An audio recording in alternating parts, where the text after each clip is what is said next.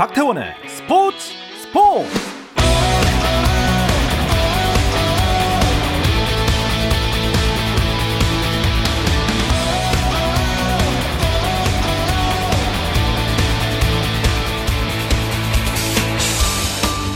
스포츠가 있는 저녁 어떠신가요? 아나운서 박태원입니다.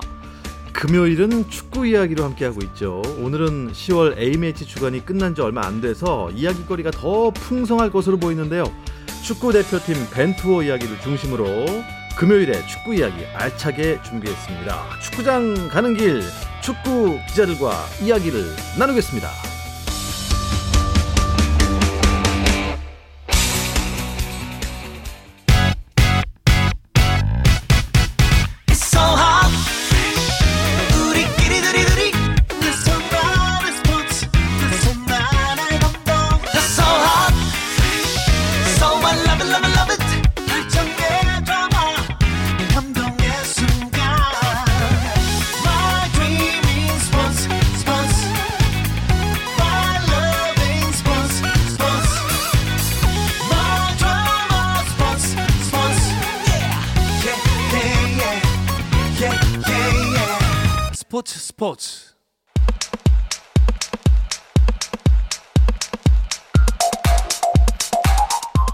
금요일 저녁에 축구 이야기 함께할 두 분 소개합니다. 중앙일보 송지훈 기자, 월간 축구 전문지 포포트의 류청 기자 두 분 나오셨습니다. 안녕하세요. 안녕하세요. 반갑습니다. 반갑습니다. 네.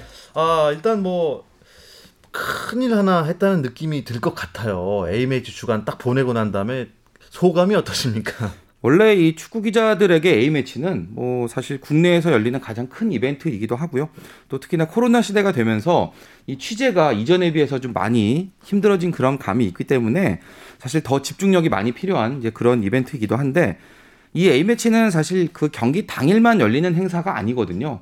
그 전에 대표팀 명단 발표서부터 해서 또 선수들이 소집해서 훈련을 하고 그리고 특히나 이제 음. 해외파 선수들 입국하고 경기 마치고 출국하는 것까지 맞네요. 이거를 다 챙겨야 이제 일종의 A매치 하나가 끝났다라고 얘기할 수 있는 거기 때문에 참 많은 손발이 가는 이제 그런 이벤트라고 할 수 있겠고요. 이렇게 또 국민들이 뜨거운 관심을 가지고 지켜봐 주시기 때문에 네. A매치 주간 전체가 하나의 거대한 행사다. 이렇게 말씀드릴 수 있겠습니다.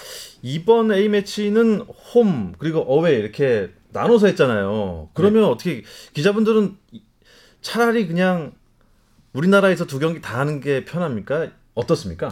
사실 뭐 최종 예선은 홈앤드 어웨이이기 때문에 예전에도 홈 경기를 두 경기 하면 나중에도 어웨이 경기가 두, 정, 두 경기 해서 그때는 그게 좋을지 모르지만 사실상 아, 모든 게 똑같다고 볼 수 있습니다. 모든 게 똑같습니까? 네. 아 시리아전 어떻게 현장에서 취재하셨습니까? 어, 저는 시리아전과 이란전을 모두 라이브 방송을 했습니다. 라이브 방송을 하셨다고요? 네, 라이브 방송을 했는데 어, 최근에 이제 이 취재 환경도 많이 바뀌고 이 경기장에 가도 선수들을 만나서 인터뷰가 상당히 이제 어렵기 때문에 네. 라이브 방송을 두 군데 했는데 어, 한 군데는 유튜브 채널을 했지만 이란전은 KBS에서 네. 라이브 방송을 하는 초유의 일을 해봤습니다. 아 뭐 해설하셨나요? 아니요, 옐카3에서 이광용 아나운서와 함께 아. 한준희 위원과 라이브 옐로우 방송을 카드. 했습니다. 네. 아 재밌으셨겠다.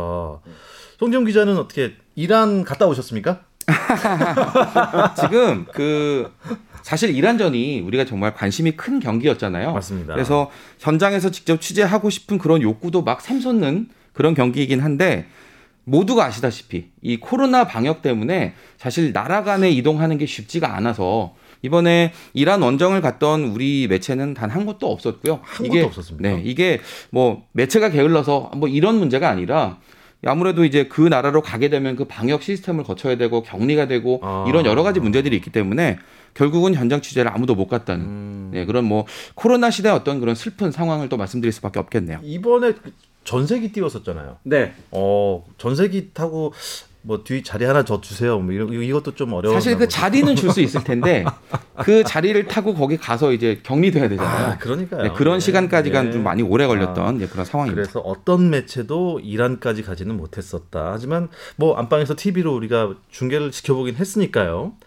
어, 두 분은 그러면 과거에 이란 가보신 적 있어요? 전 이란은 못 가봤고 전세기를 편도로만 타고 투르크메니스탄 출, 출장을 다녀온 적이 있습니다. 투르크메니스탄이 네.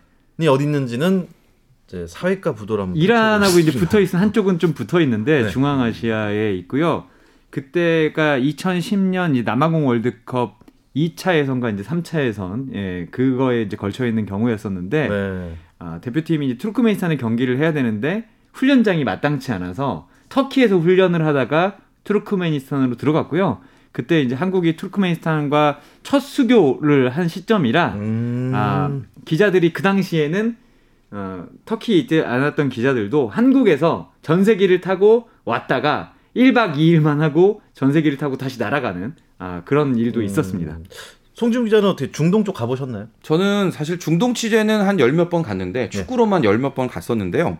참으로 공교롭게도 이란은 간 적이 없어요. 아, 이란 빼고. 제가 이란하고 사우디아라비아 이 두 나라는 못 가봤고 아마 대부분 나머지 나라를 다 가봤는데 이 중동 취재 가면 참그 이상한 이상한. 아마 반대로 이렇게 중동 기자들도 우리나라에 오면 비슷하게 느낄지 모르겠지만 뭔가 참 많이 다르다라는 느낌이 드는 어, 그런 환경이에요. 환경이요. 예, 특히나 경기 중에도 그렇고 경기 아닐 때도 그냥 숙소에 있을 때도 그 아마 유청 기자도 아마 들어봤을 텐데 이렇게 무슨 방송 같은 소리로 아 경전을 말라이고 읽는 뭐 이런 소리 나오죠. 나는 그 네. 그거 나오거든요. 이게 경기 네. 중에도 나오는데 경기 중에도요? 네 이게 새벽에는 잠을 방해하고 경기 중에는 또 집중을 방해하는 아, 네, 우리 입장에선 참 낯선 그런 환경인 거죠. 그런 것도 있었고 예전에 이제 뭐 중동의 그 경기장 10만 명이 들어가는데 대부분 남자. 네. 그 남자들이 한꺼번에 지르는 소리. 뭐 이런 분위기 때문에 우리가 이란 원정에서 이겨본 적이 한 번도 없잖아요. 네, 한 번도 없었고 이날 경기 전까지 2무 5패였었고 2무 5패. 네, 그리고 선제골을 터트린 것도 44년 전에 44년. 이영무 선수. 그러니까 예전에 기술위원장 때도 이영무 선수가 그 당시에 선제골을 아. 터트렸었는데 사실 이날 경기를 앞두고 기성용 선수한테 물어봤었습니다. 기성용 선수가 아자디 원정만 네번 다녀왔는데 뭐가 그렇게 힘드냐라고 물어보니까 박태원 아나운서 얘기한 것처럼 경기 3시간 전에 이제 도착을 해서 몸을 푸는데 그 당시만 해도 5만 명이 들어와서 소리를 지르고 어, 응원을 하고 일종의 욕설을 하는데 정말 경기 전에 진이 다 빠진다. 아. 혼이 쏙 빠질 정도로 시끄럽다. 연습부터. 네, 그리고 경기에 들어가서 10만 명이 소리를 지르면 옆에서 프리킥 차라는 소리가 잘 안 들릴 정도라고 합니다. 그럼에도 이번에 이란에 지지 않고 돌아왔습니다. 다행입니다. 그래서 이 카타르 월드컵 최종 예선 두 경기, 시리아 그리고 이란 경기 승점 4점을 땄습니다. 간단하게 총평을 한번 해 보시죠. 사실 이번 3차전과 4차전은 어떻게 보면 이 벤투호의 운명을 결정할 수도 있는 아주 중요한 승부처였다고 할 수 있는데 1승 1무 승점 4점이라 뭐 벤투 감독에게는 사실 뭐 생명 연장의 꿈을 이룬 그런 결과가 되온 거고요. 특히 홈에서 치른 이 시리아전은 경기 종료 직전에 이제 결승골이 나오면서 힘겨운 경기를 했기 때문에 글쎄요 좋은 점수를 주기는 좀 어려울 수도 있겠는데 네. 이 원정 이란 원정은 우리가 정말 어렵기 때문에 지지만 않으면 다행이야 정도의 마음가짐으로 갔었는데 물론 결과는 무승부이겠습니다만 그동안 봐왔던 원정 이란전 중에서 내용도 가장 좋았던 네. 그런 경기이기 때문에 사실 전체적으로 보면 우리가 필요한 건 다 얻은 두 경기였다. 음. 저는 이렇게 총평하고 싶습니다. 유청 기자는요? 어, 저는 축구는 결과라고 생각하기 때문에 축구는 모든 결과다. 걸다 접어두고 네. 승점 4점이면 이 정도면 100점 만점에서 90점 이상이다. 90점 이상. 생각하고 있습니다. 예. 어, 일단 저는 손흥민 선수가 두 경기 다 골을 넣었잖아요. 아, 저 기분이 막 날아갈 것 같더라고. 이 사실 이 만족스러운 결과를 가져온 이 두 경기에 대해서 제목을 붙여본다면 우리 흥민이가 달라졌어요. 이 정도로 할 수 있는데 이게 손흥민 선수가 이전에는 못했다가 잘했 이번엔 잘했다 이런 느낌보다는 그 전에는 뭔가 손흥민 선수를 제대로 활용하는 방법을 우리가 잘 못 찾았다고 한다면 이번에는 아 우리가 손흥민을 가지고 이런 식으로 활용하면 네. 경기를 잘할 수 있구나라는 어떤 그런 해법을 찾은 음. 그런 경기라는 점에서 좀 의미가 있다고 보고 특히나 그 이란전 그 후반 3분에 나왔던 손흥민 선수 골 보면서 아마 두 분도 같은 생각이셨을 것 같은데 야 이게 정말 그 적절한 수비 라인을 무너뜨리는 움직임 그리고 후방에서 찔러준 볼을 제대로 받고 또 골키퍼와 1대1로 맞서고 또 골키퍼가 반응하기 직전에 반박자 먼저 차는 슈팅 그리고 이게 또 정확하게 들어갔죠. 네. 이 모든 과정이 역시 손흥민이니까 이걸 해내는구나 싶은 그런 마음이 드는 그런 득점이었습니다. 프리미어 리거스러운 장면이 진짜 나오긴 나온 것 같습니다. 근데 그 전에는 우리 흥민이가 달라졌어요라기보다는 손흥민 사용법을 잘 몰랐던 거 아니었을까요? 손흥민 사용법을 잘 몰랐다기보다는 여- 뭐 여러 가지 문제가 있지만 손흥민 선수가 대표팀에 와서는 오히려 동료들을 살리려는 움직임이 좀 있었는데 아. 이날 경기 끝나고 이제 손흥민 선수도 얘기했듯이 동료들이 이제 손흥민 선수에게 편안하게 슈팅을 쏴라 슈- 슈팅을 날리는 거에 우리를 돕는 것이다 라고 해서 편안한 환경을 만들어줬고 그거에 맞는 이제 전술 전략이 들어가면서 손흥민 선수가 좀 힘을 낸 것 같고 무엇보다 사실 시리아전에 상당히 어려웠는데 그 1대1 상황에서 김민재 선수가 떨궈준 것을 아. 손흥민 선수가 넣었던 게 맞아요. 예. 심리적으로도 좀 효과가 있었던 것 같습니다. 그래서 그게 이란전까지 이어진 것 같긴 한데 어, 저는 사실 두 경기 보면서 어, 세 선수가 잘했다 이렇게 평가를 하고 싶어요. 손흥민은 제일 잘했고 어, 황인범 황인범의 황인범도 골을 넣었으니까요. 황인범 그리고 수비 김민재 어떻습니까 이 세 명? 뭐세 선수는 뭐 100점은 아니더라도 99점은 줄 수 있는 어, 그. 상황이었던 것 같고 특히 뭐 골을 넣었던 손흥민 선수와 황인범 선수는 굳이 언급하지 않더라도 김민재 선수는 정말 실수가 하나도 없을 정도였고요. 사실 이란 선수들이 유럽에서도 지금 득점왕을 차지하고 있고 챔피언스 리그에서 뭐 리버풀과 첼시를 상대로도 골을 넣고 있는 선수를 김민재 선수가 완벽하게 막는 걸 보면서 그러니까 무슨 벽 같더라고요. 큰 네. 벽. 어제 최순호 전 포항 감독에게 전화를 해서 물어봤습니다. 김민재 수준이 어느 정도냐라고 했는데 지금 잉글리시 프리미어리그 가도 된다. 어, 그. 미스가 하나도 없더라. 미스가 보는 맛이 없더라. 있다. 이러고 얘기했을 정도로 어, 정말 좋은 활약을 펼쳤고요. 터키에서 지금 김민재 선수가 뛰고 있잖아요. 네. 터키 언론도 김민재가 이 타레미 선수를 막는 걸 보면 아 역시 잘한다. 아 이래, 이렇게 들떴을 정도라고 합니다. 터키에서는 지금 김민재 혹시 뺏길까봐 노심초사한다는 얘기도 뭐 몸값이. 많이 오르고 있다는 얘기가 벌써부터 나오고 있고 사실 저는 우리 대표팀에 대해서 이 손흥민과 김민재의 투맨 팀이다라는 생각을 이제 그동안 좀 많이 갖고 있었거든요. 네. 공격에서는 손흥민 그리고 이제 수비에서는 김민재를 중심으로 전체적으로 풀어가는 팀이었는데 사실 허리가 약간 좀 누구를 이제 중심으로 해가지고 경기를 풀어가야 되나라는 고민이 좀 있었다고 한다면 네. 이번 두 경기가 황인범이라는 선수가 아, 뭐, 야, 이제 자리를 잡았다. 이렇게 단언지어서 얘기할 수는 없겠지만, 그래도 괜찮은 대안으로 성장할 수 있겠구나라는 걸 확인했던 음. 이제 그런 결과인 것 같아서 좀 상당히 기분이 많이 좋았고, 우리가 이제 이 기성용 같은 이제 그런 선수로 어. 커가는 과정에 있다는 걸 발견할 수 있었거든요. 포스트 황인범 기성용? 선수. 네. 정말 많이 응원할 수 있는 네, 그런 선수였던 것 같습니다. 또뭐 이제는 뭐 칭찬이 중요한 거니까 두 경기 또 긍정적으로 볼 게 또 뭐가 있을까요?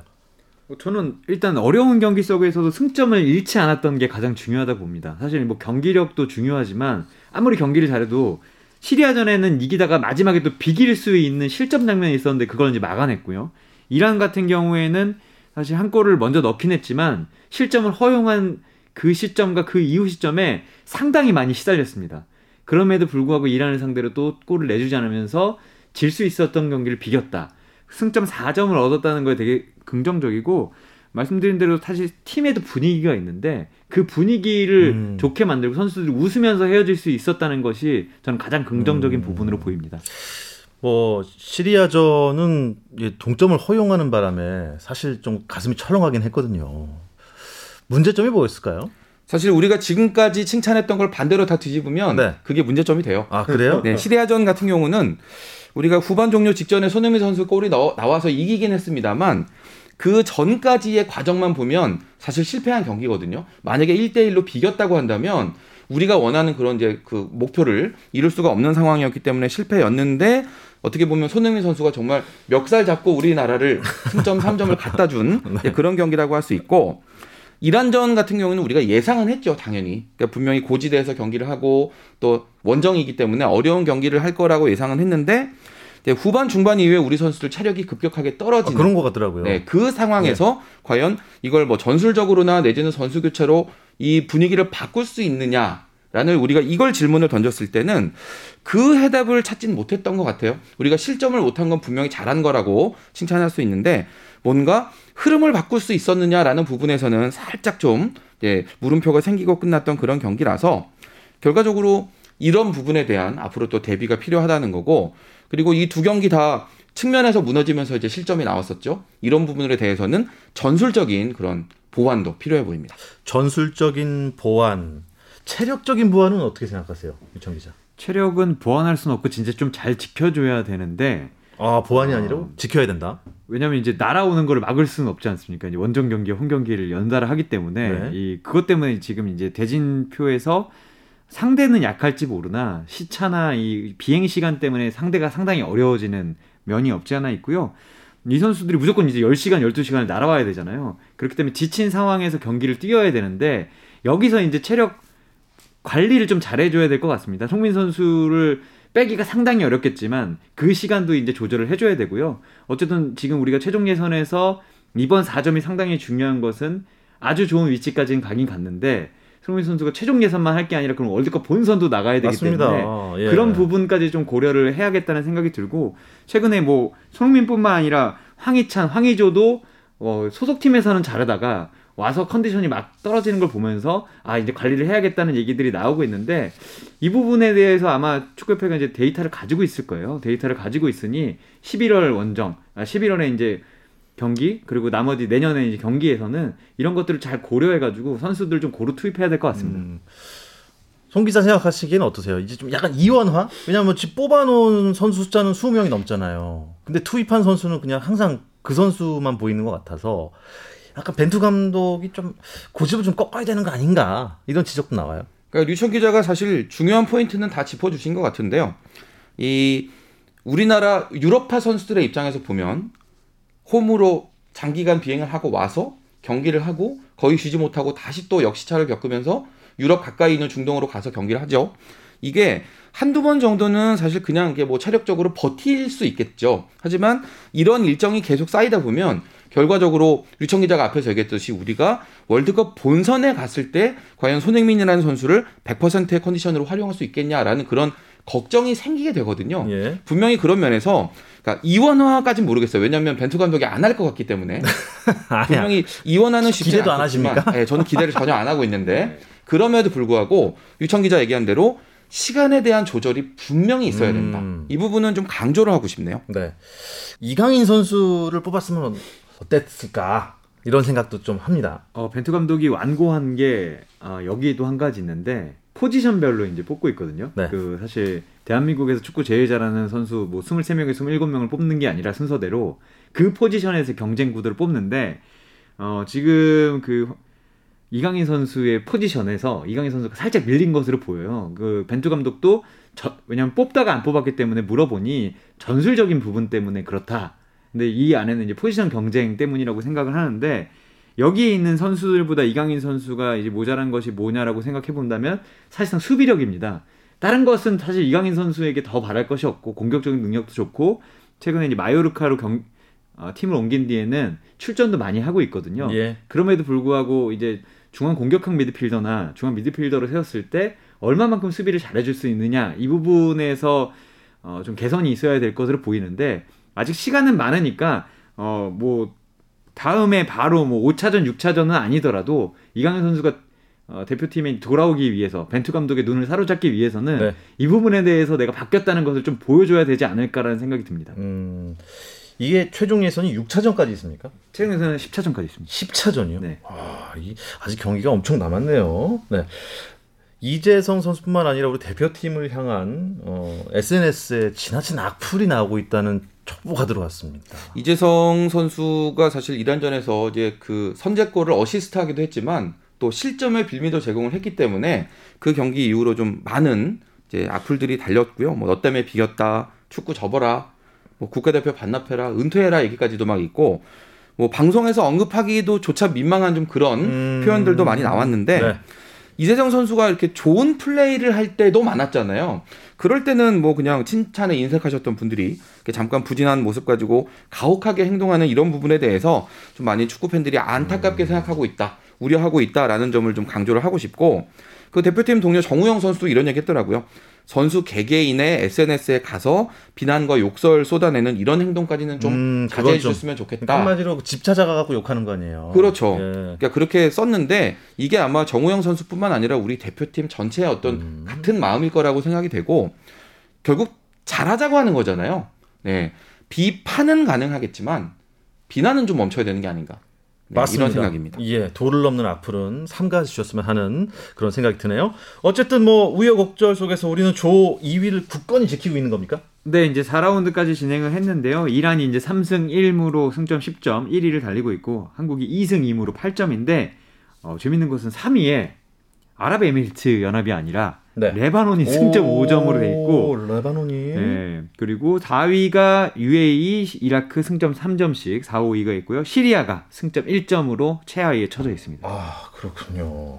어, 아랍에미리트가 4위로 밀려난 거 좀 의외인 것 같은데요. 뭐 어, 우리가 속한 A조만 그런 게 아닙니다. 일본과 호주가 있는 B조 상황도 만만치 않은데요. 잠시 쉬었다 와서 이야기 나누겠습니다.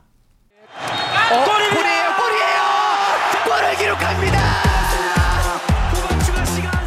오늘 경기 놓쳤다면 KBS 1라디오 스포츠 스포츠 박태훈 아나운서와 함께합니다. 네, 금요일 밤에 축구 이야기 축구장 가는 길 듣고 계시고요. 월간 축구 전문지 포포투의 류청 기자, 중앙일보 송지훈 기자와 함께하고 있습니다. 아, 최종 예선 B조 순위 정말 예상 바뀝니다. 어떻습니까? 1위는 사우디아라비아예요. 승점 지금 4 전승을 거두면서 승점 12점이고 12점. 2위 호주 3승 1패로 9점. 뭐 여기까지는 아 그렇지 두 나라 잘하니까라고 생각할 만한데 3위에 지금 오만이 올라 있습니다. 2승 2패 승점 6점. 5만이요. 그리고 우리가 3위 경쟁을 하지 않을까 예상했던 일본은 지금 4위로 내려가 있어요. 승점은 같은데 일단 골득실에서 뒤져 있는 아, 2패를 상태인데 또 2패를 했구나. 했습니다 벌써. 그 뒤로 중국, 베트남 이런 순서인데 일본이 많이 내려가 있는 게 눈에 띄죠. 어, 일본은 어- 뭐 뭐가 문제인 겁니까 지금?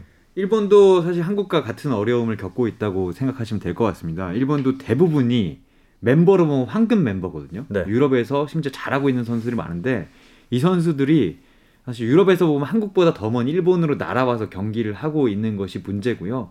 워낙 어, 유럽파가 많다 보니까 이 선수들이 대- 전체적으로 컨디션 조절에 실패를 하고 그리고 또 상대 팀들은 그 부분을 파고드는 플레이를 하면서 벌써 2패를 아는 것이 가장 큰 문제입니다. 음, 만약에 이렇게 일본도 지금 4위인데 어떻게 어떻게 해서 뭐 3위까지 올라가더라도 뭐 플레이오프를 해야 된다면서요? 일단은 그 조 1위와 2위까지는 본선에 갈 수 있고 예, 이제 3위로 되면 아주 험난한 과정을 거쳐야 돼요. 험난한 거죠. 예, 이 험난한 과정을 우리가 이렇게 노래로 할 수 있죠. 산 넘고 물 건너 이 노래 있잖아요. 아, 그. 노래 가사랑 똑같습니다. 예. 3위가 겪어야 되는 게 네. 일단은 대륙별 우리 대륙 안에서 A조와 B조 3위끼리 일단 먼저 플레이오프를 해야 되고요. 여기서 살아남으면 또 다른 대륙 팀과 해야 돼요. 원래는 지난 대회까지는 북중미랑 했었는데 이번 대회는 남미랑 한다는 이제 그 이야기가 있더라고요. 이게 절대로 쉽지 않아요. 이 대륙을 건너가면서 경기를 해야 되기 때문에 아이고, 그렇네요. 아시아에서 살아남아도 예. 이 대륙별 플레이오프를 또 살아남는 게 쉽지 않아서 정말 산 넘고 물 건너 바다 건너는 그런 조 3위가 되면 정말 어렵습니다. 가사 참 잘 지었어요. 그렇죠? 예. 어쨌든 어, 조 2위는 무조건 수성을 해야 한다는 그런 말씀인 것 같습니다. 자, 어쨌든 A매치 기간이 끝났으니까 K리그 일정 바로 이어지는 겁니까? 네, K리그 일정이 바로 이어지는데 K리그 1은 아시아 챔피언스 리그 8강과 아, ACL. 네, 4강 경기를 치르고요. 예. K리그 2는 바로 주말부터 경기가 이어지게 됩니다. 어, 올해 아시아 축구 연맹 챔피언스 리그는 이게 단판 승부인가 봐요? 네, 그렇습니다. 일단 그 단판제로 정해지게 되는데요. 네, 우리 전주 월드컵 경기장에서 일단 그 다 경기 이 우리 동쪽 지역에서 열리는 경기는 다 열리게 돼요. 예. 포항 스틸러스와 나고야 그- 나고야 그램프스 이 경기가 있고 그리고 전북 현대와 울산 현대 현대가 어. 라이벌전이 있게 되는데 예. 이 8강전 승자는 바로 20일에 전주 월드컵 경기장에서 또 4강전을 하게 되거든요.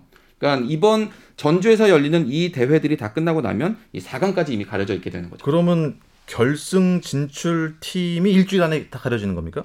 네, 결승 진출팀이 다 가려지게 되고 그것도 가장 잔인하다는 단판 승부로 단판. 승부로. 어, 어쨌든 뭐, 뭐 홈으로 K리그 팀들이 이제 다른 팀들을 불러오는 거니까 조금 유리하지 않을까요? 어, 유리할 순 있는데 날아온 팀이 일본 나고야 그램퍼스라서 아, 큰 멀- 문제는 예. 없을 것 같고요. 근데 다만 오는 예, 정도면 제주도보다 조금 머니까요. 예, 예. 그 다만 이 8강에 이제 이쪽 동쪽 쪽에서 네 팀이 나가는데 네 팀 중에 세 팀이 한국 팀이기 때문에 결승을 제- 에 진출할 확률도 그만큼 높긴 합니다. 음, 전북 현대와 울산 현대, 현대가가 붙는데 누가 이길 것 같습니까? 아 정말 예, 정말 야 이거 이 질문만은 나오지 않기를 바랬던 이제 그 질문이 나오는데요. 이거 답을 드려야 되는 거죠? 예. 아, 그냥 뭐 어떻습니까? 예. 네, 뭐 네. 편하게 말씀드리자면 일단 저는 울산이 분위기 면에서 좀 더 유리하다고 생각은 하고 있어요. 네, 근데 사실 단판이고 또 전주에서 경기가 열리기 때문에 이게 알 수가 없거든요. 어떻게 될지. 전체적인 분위기는 저는 울산이 조금 유리하다라고 봅니다. 이건 음. 그냥 감이에요. 아, 울산이 조금 유리할 것이다. 류청 기자도 그렇게 오, 생각하십니까? 전체적인 분위기는 울산이 올 시즌에 전북에 무패입니다. 다만 어, 울- 전북이 계속 지고만 있을 팀은 아니고 예. 분위기는 울산이 좋지만 스트라이커 면에서는 또 전북이 외국인 스트라이커 두 명을 보유하고 있기 때문에 네. 네, 그렇다면 잘 모르겠어요. 잘 모르겠다. 결... 아니 빠져나가고 빠져나가신 거죠. 게- 예, 예. 류 미꾸라지 되시겠습니다. 아, K리그 1 그러면 일정이 언제 재개되나요? 네, 24일에 24라운드 수년 경기가 열리거든요. 네. 사실 3, 33라운드를 다 했는데 왜 스플릿을 안 하냐고 물어보시는 분들이 있는데 네. 24라운드 일정이 통째로 미뤄졌어요. 그 일정이 24일에 열리고요. 이 경기가 끝나면 이때 순위를 기준으로 스플릿 시스템이 가동이 됩니다. 아, 그래서 상위 6개 팀, 네. 또 하위 6개 팀. 맞습니다. 이제 파이널 A와 파이널 B가 되는데 아유. 그것을 갈리게 됩니다. 예. K리그 2 일정도 소개해 주시죠. 네, 일단 지금 그 마지막 한 장, 이제 준 플레이오프행 티켓이 지금 한 장 남아 있는데 지금 전남하고 부산이 지금 맞대결이에요. 사실 1위 김천은 지금 입장에선 빨리 조기 우승 그냥 지어버리고 싶고 예. 근데 그거를 또 부천 이런 팀들이 이제 막아줘야 되거든요. 그런 면에서 보면 마지막까지 아주 치열한 승부가 예상이 됩니다. 네. 어떻습니까? 그 K리그 2에서 K리그 1으로 승격을 하는 조건이 어떻게 되죠? 일단 1위는 자동 승격을 하게 자동 되고요. 승격. 2위부터 4위까지 이제 플레이오프를 거치게 되는데요. 처음에 3위와 4위가 붙습니다. 네. 예, 거기서 이제 이긴 팀이 2위와 붙는데 3, 4위 경기에서는 3위는 비기기만 해도 올라가고요.